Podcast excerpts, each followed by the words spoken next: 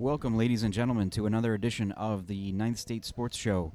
Uh, with you as always, always, I am your host, uh, Joe Marcellina, and joining me again, Derryfield boys lacrosse head coach Chris Hetler.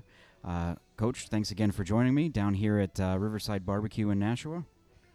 Joe, we made it. Regular season complete. Ready for the playoffs. Excited. You know, we we fly through the spring season. Uh, it's a whirlwind. What seven weeks, I think, and then here we are right now. Playoffs uh, start tomorrow, Wednesday, uh, and in two weeks we're all gonna we're gonna be done. It'll be all over. We'll be wrapping this up. Yeah, it's been crazy with the weather we've had this season. I mean, at minimum, everybody's played 14 games. A lot of teams have played 17, 18 games. So you think about that over a six, seven week schedule. That's that's a lot of games to get in real quick. And in some Uh, cases, you didn't play the first two or Right, week or two. right. Yeah. You know, teams Yeah. without turf have been jamming games in the last couple weeks. Um, you know, I think about my buddy Sean Houlihan out at St. Thomas. They had like five games in six days or something crazy like that, Mm-hmm. where you know it just took a toll on a lot of teams. So, but yeah, everybody's made it through, and now it's now it's time for playoffs.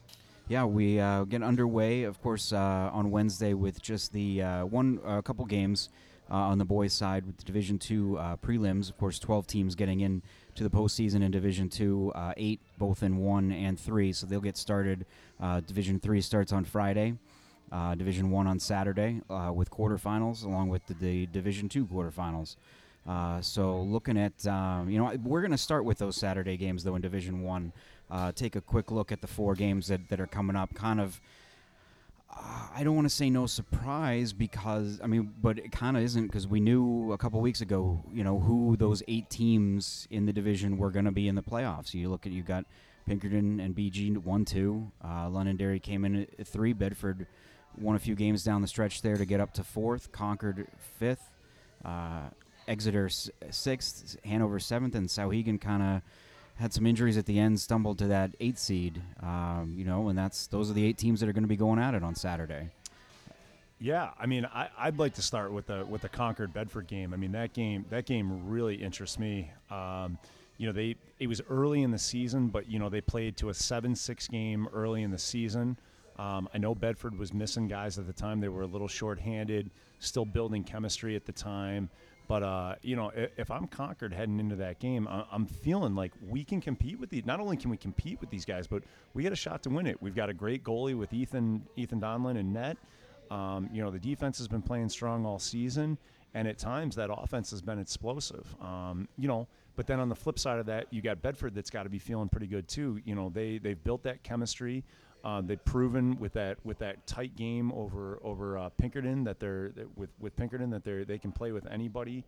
Um, you know what? They're they're coming off a, a what triple overtime game. The was it Uh, four overtime, four four overtime overtimes against game, right. Yeah. Yeah, and then they yeah. they finished up with a, a win over Merrimack last week too. S- So both teams battle tested this season. Um, you know, I, I think that game has potential to be really close. And for for Bedford, I mean that overtime game I think was their fourth fourth or fifth of the season. They went to overtime with Londonderry and St. John's uh, that I can remember off the top of my head. And and Exeter had a three overtime game with Exeter that they, they came up short in. So you know, so they're kind of a, a, a bunch. I mean, you, you talked about Concord defensively, but I think Bedford um, that's really been their their trademark all year. I mean, because and they've needed it because they they don't score a ton of goals. They got guys that can score goals, but they don't score a ton of them. Uh, but I think defensively, I mean, they may be. eh, You don't see it as much in the numbers because the offense doesn't hang on to the ball as much as Pinkerton or maybe BG does. But they may be the the best defensive team in the division. yeah, I mean, when you're when you're anchored with Cormac McCarthy and you've got Sean Tierney and net, you, you it's they, they've proven that they're going to be a tough team to score on. But that's what I mean. You've got two teams that are hanging their hats on defense.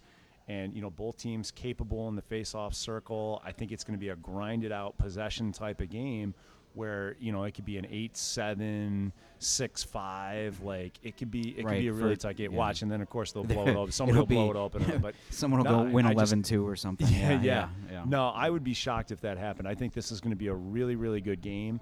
Uh, two great coaches and Jeff Smith and Matt Gerard going at it. You know, they'll, I'm sure they're both looking at tape and making adjustments from that first game. Um, and I'm sure Jeff knows that, that Bedford was missing kids at the time. So and I'm, I'm sure he's he's done his research and we'll have a good game plan going into that. So that game interests me. And then uh, the other game that that'll be that has potential to be really good is uh, Exeter and Londonderry, the three the three six game. Um, you know, two teams. I think Londonderry's kind of been a sleeper. We at times we haven't talked a lot about them on the on the podcast here, um, but they, um, you know, they've got an explosive offense at times. They've put up big numbers. Um, you know, their defense runs hot and cold a little bit. Sometimes, sometimes they've they've given up some strange Right. scores, but at Yep. the same time, they they've shown that they, they can they can hang with just about anybody there. You know, Um, they they had a couple games. This the couple times I saw them this year. You know, they had that season opener against South where they're down. They dominated possession in the first half of that game and were down two uh, two one at halftime, uh, and then it was I, th- I believe six six going into the fourth, and they just they just blew the doors off of South. You know, first game of the season, and then the last game of the season last week against Hanover. Uh, you know, I get there. I get there a little bit late because I, you know, I always, I never give myself enough time to go out on on Route 102 out to Londonderry or Derry. Uh, so I pull into the parking lot. and It's already three to one Hanover, and I, I'm like, what is going on? Uh, it was five five two, and then Londonderry scored with three tenths of a second left at, at before the end of the half. Uh, you know, and then all of a sudden it's six three um, midway through the the third, and all of a sudden you know, they, they don't give up the ball. You know, Tyler Grant starts winning every. I think he won all ten faceoffs in the second half. You know, they took somewhere almost close to thirty shots in that half. yeah. Uh, and then and then they win 11-6. And, and that's the big advantage they're going to have in the Exeter game is I, I think they're going to have a clear advantage in the faceoff circle, and they're going to get a lot of possessions. But you know, if, if I'm if I'm Vegas right now and I'm looking at this game, a lot of a lot of Londonderry's wins have come. The big wins have come on the road, and their tighter games have come at home, which is usually the exact opposite of a lot of teams. Most teams feel more comfortable at home, and for whatever reason, you know, Windham this year, Hanover at the end of the season, they struggled with. Um, so, you know, it, it's a little strange that they're going to have the home game, but you're feeling a little uneasy about the way they've played at home this year. They've had some big wins on the road and, and played well on the road. Yeah. Um, so it'll be interesting to see if they can turn it on and get that, get the good good vibes flowing at home. Now, any of that? Do you think uh, Londonderry's field, of course, grass, kind of a sloppy track, especially like in a Yep. game game last Yep. Thursday when it's wet. Um, you know, and, and you look at It's some of the road games that Yeah. South, uh, Exeter, Portsmouth, Bedford, uh, North, Souhegan, they're playing on turf. But with that being said, they one of their biggest games of the year was up at Concord, and Concord by no means has a great has a great field up there. Jeff Smith will tell you that, and uh, you know, so they're a little bit of a strange, little bit of a strange team. But I, I do think uh, they have the advantage in this game. Their offense is is very very good, and like you said, they're gonna they're gonna control for the most part should control the faceoff circle. So so Exeter, it'll be it'll be, but it plays right. Exeter's Exeter's strength is their defense with Finnerty and Orifici down low, and then and Vote in net. Even though he's a freshman, has been playing really well. If they can make some stops and they clear the ball well, they'll they'll have a chance in that game. Um, Penna's going to have to do a lot. I mean, th- there's no doubt about it that Londonderry knows that, that Penna is one of their best guys and, and probably going to be the main main guy that the offense flows through. Um, but I think he can he can take that on his back, and and um, Exeter will have a shot. You know, and then you look at uh, third time these teams are actually meeting, which is a little unusual, uh, especially in Division One. You know, uh, Londonderry won the first time at Exeter nine eight. They come back about um, three weeks later, play in Londonderry. It's a 13-9 game for Londonderry. Uh, you know, think there's anything to that where it's you know third time you're playing them. You played two close games. You know, anything can kind of happen. It is, you know, they're saying it is tough to beat a team three times, three times in a row, um, just from adjustments and things. You know, I, I think, um, I, I think on paper, Londonderry does have more talent. But with that being said, um, you know, with those close scores, Exeter will not feel like we're going to this game and don't have a shot. Like I'm sure in both of those games. You know, clearly in the first game there was an opportunity to there was an opportunity to win there. So no, I, I don't think Exeter is going to be scared coming in coming into the Lancer Stadium there. And you know, of course, the other two uh, quarterfinals: Souhegan at Pinkerton, Hanover at Bishop Guertin. All respect to Hanover and, and Souhegan; they had great years getting into the playoffs. Um, but I get a pretty pretty positive feeling that their seasons are going to come to an end Saturday. So we look at you know looking then at semifinals uh, coming up next Tuesday, uh, a week from today, as we're recording this, June sixth. Um, it kind of lines up in the sense that if the top seeds hold on, those are the kind of matchups that you know London uh, Londonderry and BG on one side, Bedford Pinkerton on the other side. If it ends up that way, uh, you know those might be the better matchups. And, and I think that's a from a standpoint of Pinkerton and BG. I actually kind of like that because those are two matchups that during the season gave their kids the most trouble, right? You've got Pinkerton who played, who arguably could have lost to Bedford during the Yeah, regular yeah. season. So clearly, those kids won't be overlooking that game. If you get Bedford again, your your kids are going to be fired up. They want to prove that you know that game was a fluke, and you know we just didn't we maybe we overlooked Bedford the first time. So, you know, if you're Coach O'Reilly, I think you like that matchup because your kids won't be looking past that game and towards a potential matchup with Bishop Guertin. And on the flip side of that, you know, Coach Cameron's got to be thinking the same way. You know, we we had a tough game with Londonderry. Maybe we were up big, and you know, yeah, we subbed in some kids, but Londonderry battled to the end. They didn't back Right, down. yeah. So it's the same same kind of thing where, you know, I, I think it's good for both teams that good for good in the respect of That- for, for BG that and you Pinkerton yeah, that their kids yeah. won't most likely will not They- be overlooking right. these games and thinking, okay, we're, we're coasting into the championship game. Um, so if I'm if I'm BG and Pinkerton, I'm I'm excited about those potential semifinal matchups. Yeah, that that BG Londonderry game was uh, thirteen to two, I believe, going into the fourth quarter, and and and uh, Londonderry outscored them eight nothing or eight, maybe it was twelve to two. Um, lost 13-11, which I mean, y- like you said, they started, you know, maybe BG started bringing in some kids a little too early, but uh, you know, I, I can't imagine that they that that uh, you know they look back at that one and think that oh, you know, we don't have anything to worry about if we end up seeing those guys Mhm. again. Absolutely. You know, and, and in those in those quarterfinal matchups, you know, I want to give um, a shout out to, to Ryan Gardner, the head coach up at Hanover. His kids have played really well all season. I'm not sure that a lot of people were expecting them to be as good and competitive as they were this season. Um, he's done a nice job of, of building the program up there and getting the youth program got back going again. His kids play physical, they play tough, and and they've given a lot of teams really good battles this year. So they're not just going to lay down against against BG. They'll go in there and they'll play tough against them. Um, you know, and, and over at Souhegan, you know, you've got two kids, the Burnley brothers, who are going to be graduating. Um, you know, I'm sure they want to go out playing their best too. So I would expect that, you know, even though Souhegan has sort of fallen in the last couple weeks, I, I would expect them to to give everything they got against against Pinkerton, and it won't necessarily be, you know, easy right from the opening whistle for Pinkerton to break that thing open. And you mentioned those two guys, but but outside of that, I mean, they have a couple other, uh, I think, upperclassmen. But for the most part, they're a, a relatively young team in many other spots. A lot of those kids are going to be back next year, so they, right. I think they're probably for the- gained a lot of for the future. experience. You know, to, to to go from being, I think they were what eight and two at one point, uh, you know, and finishing eight and seven. They're gonna they're gonna take, I think, a lot of that. Uh, into the off season, or I would expect them to. And you know what? They um, his name again names escaping me here, but their their backup goalie um, that I saw play a, lot against Londonderry a few weeks ago um, looks very good, and he, he's uh, They're going to be they're going to be well stocked. They're going to be well yeah. stocked for the future. Um, Loan, Loans is who you're who you're that's- referring thank to. you, Yes. thank you. and um, you know he, he's a New Hampshire Tomahawk too, and, and has played with that 2019 team for a while. And um, he, a phenomenal athlete, uh, is a very good skier in the in the in the winter, and um, you know is now just committing to playing goalie full time. Uh, had some dreams of playing attack for a little while, but I think they squashed that, and uh, you know He's he's, back in the cage full time, and. It, you know, John Loans is going to be a very good goalie and, and a name to watch in the future here. A skier and a goalie sounds like he's uh, right, right, your kind of kid. He there, is. yeah. He is. Uh, all right, so let's uh, you know let's let take a look at Division Two. Uh, of course, like we said earlier, uh, a little bit different setup with um, you know number more teams in Division Two this year, greater number of playoff teams. You got 12 teams getting in. Four I should know this off the top of my head. I think there's 22 teams in D2. I That think sounds that's right. I think Yeah, that that sounds, sounds right. right. Uh, so we do. We take 12 teams in.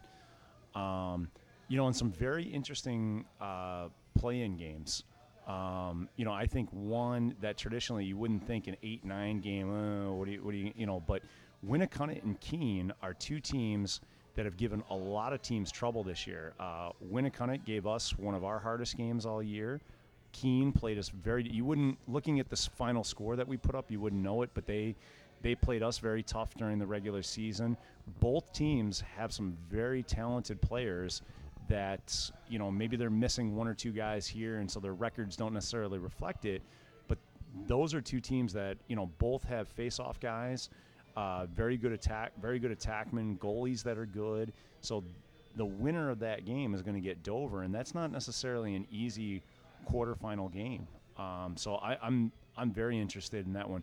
Keene's another one that we're talking about. You know, road versus away. They've played very well at home, but have struggled a little bit on the road, and they get a home game. And they so get a, they get a team that's going to be traveling about 2 Mhm. hours on a bus Mhm. on a school day. I think most team, I think most most coaches around the state are thinking that Winnacunnet's going to win that game, but it would not it would not shock me at all if Keene, you know, held serve and won their home game there. Um, I think they're a very underrated team, and not a lot. You know, being out in Keene, you don't hear a lot about them, but they've they've got a lot of underclassmen that are going to be returning too. So regardless of the outcome of that game, they're going to be a team to watch next year. So that game, that's the 8 9 game, Keenan Winnacunnet, the winner of that one moves on to play top seeded Dover.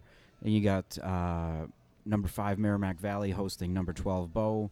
The winner of that one moving on to take on number 4 Portsmouth. And, and, you know that was another, you know, again a 12 seed going against a five seed. You're thinking, well, the, the five seed's clearly going to win that, and and I would tend to agree with that. Merrimack's playing, you know, they, they seem to be playing well right now. But that um, that was a nine-six game during Yeah, the it a- regular yeah. season. It was not a blowout by any means. You know, uh, Bow has Chris Chamberlain and net, uh, Jared Reynolds down on attack. They've got some guys. They've got some pieces, and um, you know, I, I do believe that Merrimack Valley is the favorite in that game, and they, they should come out on top. But I think it's going to be closer than what people people expect. And then we have uh, number 10 St. Thomas coming out to play number Timberlane. 7 Timberlane, Yep. with the winner of that game getting Derryfield, number 2 Derryfield, So which we'll uh, be keeping a close yeah, eye. keep on an eye game. on that one. Could potentially Um, be getting St. Thomas for the uh, third our year in a row in the quarterfinal annual matchup, right? No, but um, I, I would. I'm definitely not overlooking Timberlane. I mean, two great coaches in, in Ken Blaska and, uh, and and Sean Houlihan there, matching wits with each other. I know they've been really excited about that that matchup. You know, talking to them over the weekend, they're they're just looking forward to a great game. I mean, they played each other. What was it? A nine eight. game early in the yeah. So nine eight in Actually, the eight- regular season. a Eight nine, nine eight game that St. Thomas won Right. at, uh, at home uh, on the 16th. But then you look at what happened after that to St. Thomas, and you mentioned that they played a lot of games down the stretch there. Uh, you know, their last six games, they go one and five with close losses to Hollis Brookline, Merrimack Valley, uh, Dover, Windham. Uh, you know, so they really, uh, they really took a beating there down the stretch. Yep. Yep. So St. Thomas, you know, even though they're a 10 seed, they're probably the most dangerous 10 seed that that you know anyone wants to see in a tournament. You know, again, we talked about that that 8-9 game being a potential trap game for Dover. I mean, regardless of who we get in in Timberlane and St. Thomas, I mean, you, you can't overlook that. I, I think once you get, you know, we've said it before. Once you get to that quarterfinal rounds in D2, it, it gets really difficult. It gets dicey. Well, you, you mentioned that you know potential trap game for you know some of the higher seeds, and then I think this last one is an interesting one. Number uh, number eleven Kingswood at number six Windham, where you've got Kingswood that uh, has really been on a bit of a tear to end the season here. I know maybe not against some of the tougher teams in the division, but wins are still wins. Uh, Yep. You know they played. Um, you know lost lost to six uh, lost by six to Portsmouth to end the season. Um, then you've got Windham that you know is the sixth seed, 12 wins this year, but um, went through a stretch there, kind of in the middle of the season, where you just kind of shook your head and wondered, you know, what was going on with them. They just were were kind of all over to the have righted the ship towards the end here. You know, rattled off four straight wins at the end. Uh, you know, got got the wins they needed to get. But um, you know, I actually I think out of out of the four play-in ga- in quotes play-in games there, I actually think this is this is probably the one that has the potential to be possibly a blowout game. Right. I, I don't think Windham is going to overlook these guys by any, you know, especially after what happened last year. Um, different season, you know, last year with Owen Gagne and Madison uh, Tetrault, you know, at, at Kingswood, that was a sneaky team that kind of um, they did they snuck up on Windham. They played a great zone that game, and, and Owen Gagne was arguably one of the best players in in our division last year, but was injured for a lot, so people kind of overlooked that a little bit, and um, you know, taking nothing away from Kingswood and what they've done this year, they do have a very good face-off guy. Their goalie play has been been very solid, and their defense is good. But I just I think Windham has enough to overpower them, and I, I could see this game potentially getting away from Kingswood if it if uh, if Windham has the right mindset in that game. Yeah, another team that, that seems to have of the the six losses I think there for Windham, looks like th- half and half. Three of them came at home, um, but you know a couple of them uh, to Timberlane. Of course, the, yours was on the or, uh, against Derryfield was on the road or, or at a neutral site. At a neutral should say. site, yep. Um, and of course, then the winner of that game uh, moves on to get uh, the three seed Hollis Brookline, which uh, I think ended the season on something like an 11 game winning streak or, or 12 game winning streak, somewhere in there. Just finding ways to grind out close games. Um, you know, uh, Coach Rich McDonough has done a great job with his defense up there. His goalie play in, in Garrett Maloney has been fantastic. Um, you know, so they, they are that that would be if, if Windham and Hollis play each other, that that'll be a great great quarterfinal matchup. Yeah, Um, another matchup of, of two teams that played each other twice already this season. Uh, Hollis won 9 5 uh, early in the year and then took another 9 7 win at home Tough to uh, beat a late team in the year. times. Yeah. Yeah. And you look too, uh, you know, we talked about, um, you know, the condensed season and, you know, depending on the conditions of your field, how many games you were really playing. Um, Hollis played what its first seven games and, and eight of nine on the road Yeah. uh, to start this year, and then the rest at home. Uh, you know, look at look at that stretch there. They played four games in a row: Merrimack Valley, Windham, St. Thomas, Pembroke, all all in four days, and just makes it even more impressive that they were able to find a way in those games. and you look back at that too, and they played the week before. They played four more in a row there. yeah. I so just uh, ha- hats off to them and just the resiliency. if there was of any their team kids. that needed that buy. yeah, yeah, exactly. or maybe not. You know, maybe not. Maybe it, Maybe, they, were on a weren't roll, looking you at it. you Yeah. but um, yeah, no, hats off to them and and, uh, and the job they did of getting that done in that condensed period. you know, and and like we were talking about in Division One, kind of take a peek at what potentially could be those semifinals. Uh, you know, if all holds, seeds hold out. You know, we're looking at uh, that that next Wednesday, uh, June seventh, over at Stellos. Uh, you know, you you potentially got Dover, Portsmouth, and Derryfield, Hollis, Brookline. Um, you know, certainly teams that are no strangers to each other. You know, and maybe if, if we were able if if that makes it through and regardless of whether hollis or windham made it through you know you'd have sort of it'd almost be like a seacoast final and a southern tier final right, yeah, you know that, yeah. that's basically the way it's set up or an or an old school division three final versus an old school yeah, Division two, d2 yeah. final right and uh, you know the winner moves on almost like the state tournament we've been talking about Yeah, right that You would be just great. open it up and uh, you know so Can uh, one- that would be kind of neat if that happened you know, with all this downtime in between, you'd think that there there could be some way to figure it. Maybe have the division turn, you know, division be this week. Uh, let's play Wednesday, Thursday, or no, Tuesday, Thursday, Saturday, and then next week have a the state tournament. have a state you know, tournament yeah Monday, Monday, Wednesday, Friday, or Tuesday, Wednesday, Saturday again, or Thursday. Excuse me. Um, uh, we can dream, I guess. That's that's. There's a model out there somewhere. We got we got to find it. I know I know you know growing up in upstate New York, we had the we had the sections and, and regions, and uh, you know you went on to your state tournament from there, and just you know a couple of my friends are now coaching at the high schools there, and seeing the pride that they've taken just winning their section. Right, that's like that's like their Right. state Yeah. title, and Yeah. then of course they get to move on into the state tournament from that. But um, you know, th- th- I, don't, I don't. If we went to a model like that, I don't think it would take anything away from from having a great season and the accomplishments. Your, your goals are just a little bit different. Well, know, I, I would say it hasn't taken anything away from from football, but then again, there's some people that would argue, you know, against that. Um, you know that it has. I don't know how they could argue that, but that's that's my opinion. But yeah. uh, so let's move on now to uh, Division Three. Uh, like we said, these are again the top eight teams. Uh, quarterfinals will be played on Friday, uh, home of the higher seed, and you know, going in, uh, through and um, I know this year, like we're saying, there are eight teams here and eight teams in Division One. Part of that, not just because of the number of you know, cut down on the number of teams in the divisions with people moving around this year. You look on the girls' side; it's eight teams across the board too. Uh, those of you that are you know following softball, following baseball, you know there's only 12 teams in each division in baseball.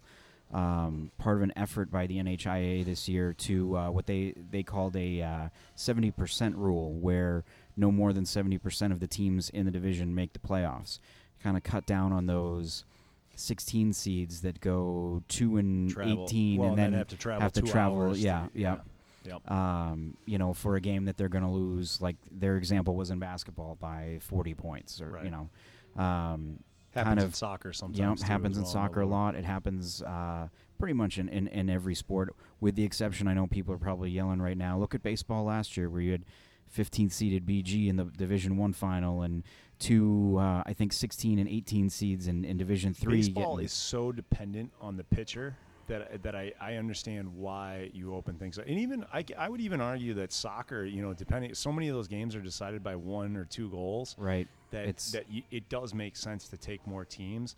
I think in a sport like football and lacrosse and basketball where there is some separate like you can look it on paper and there is some sep- and things usually hold more true to form there um, that it that it makes sense to take less Well, teams. the reason I bring that up is that looking across the board at these the four sports, you know, girls, girls and boys lacrosse, softball, and baseball, of all those playoff teams, Division three boys lacrosse, if I'm remembering this correctly, is the one sport where a team with a winning record actually didn't get into the postseason. If you look at, you know, I think that was the fear of or, or worry of some of these coaches and players and athletic directors and whatever if they had to worry about this new rule was that it would leave out some teams that were worthy of getting into the postseason. Um, I don't think that was the case, but right here you've got Pelham finishing eight and six this year, and in a tie for the last two spots in Division Three, but losing out on tiebreakers to Trinity and Bishop Brady, and finishing outside of the playoffs after making the final the last two years. Yeah, you know, I, I but inevitably, I, you know, okay, we go to Division Two, and you, you've got Goffstown and and, you, and and John Stark, who who had good years too, that that just missed out on it, you know, and so I, somewhere along the line, somebody somebody's going to miss out, you know, and in in the unbalanced schedule, right? You can make an argument. Well, that's that another that's another in, argument. in D1 yeah. or D2 that some of these teams, you know, they weren't seeded properly or they got left out because they played a harder schedule than someone else. So it's not perfect until until we find a way for everybody to play everybody once.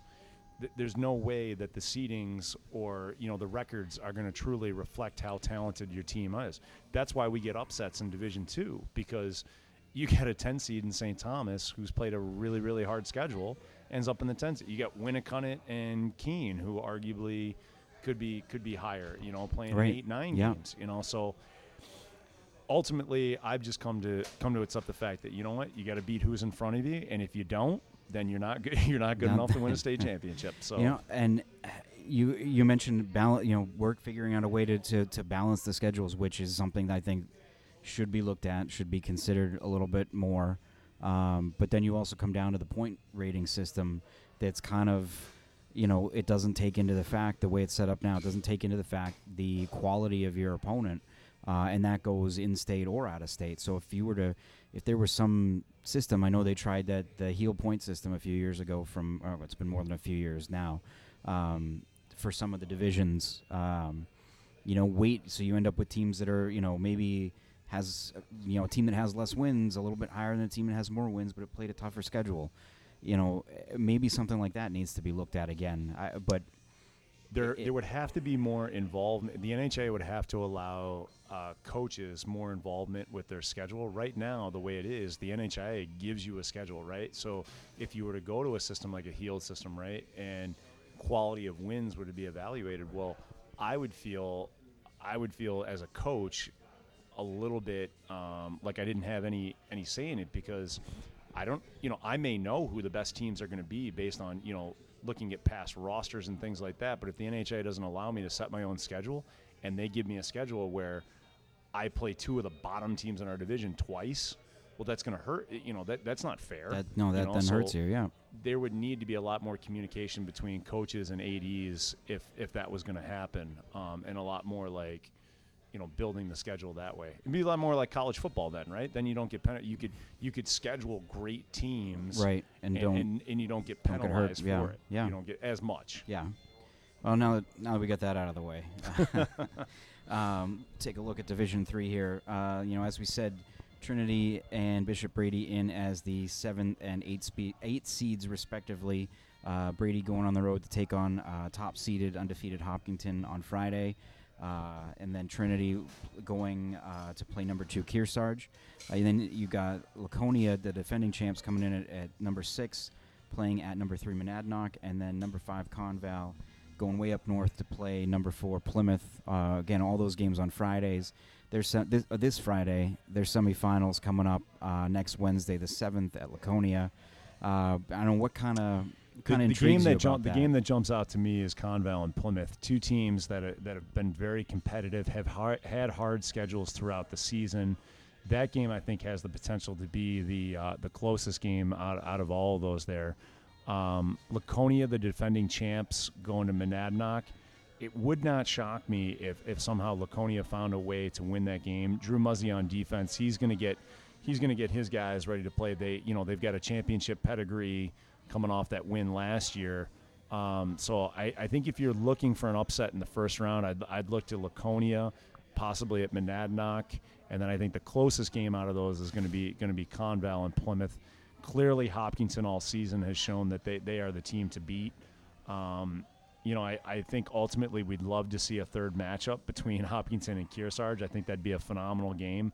Um, you know, I'd love to know what the what the the difference was between the first and the second time they played each other when it became right, a one yeah, goal game yeah. that second time around.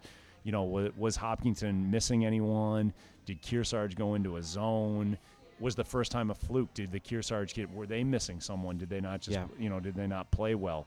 Um, but you know, I think that's the matchup that everyone wants to see in the finals, is with the exception of the other six teams. but uh, from a fan standpoint, I, I think Hopkinton and, and Kearsarge would be a great game in the in the finals there you know, kind of an interesting way that the, that the seating kind of shook out at the end of last week because you go into the, the last day of the season and Conval and Bishop Brady were both sitting at uh, eight and five playing each other Friday night.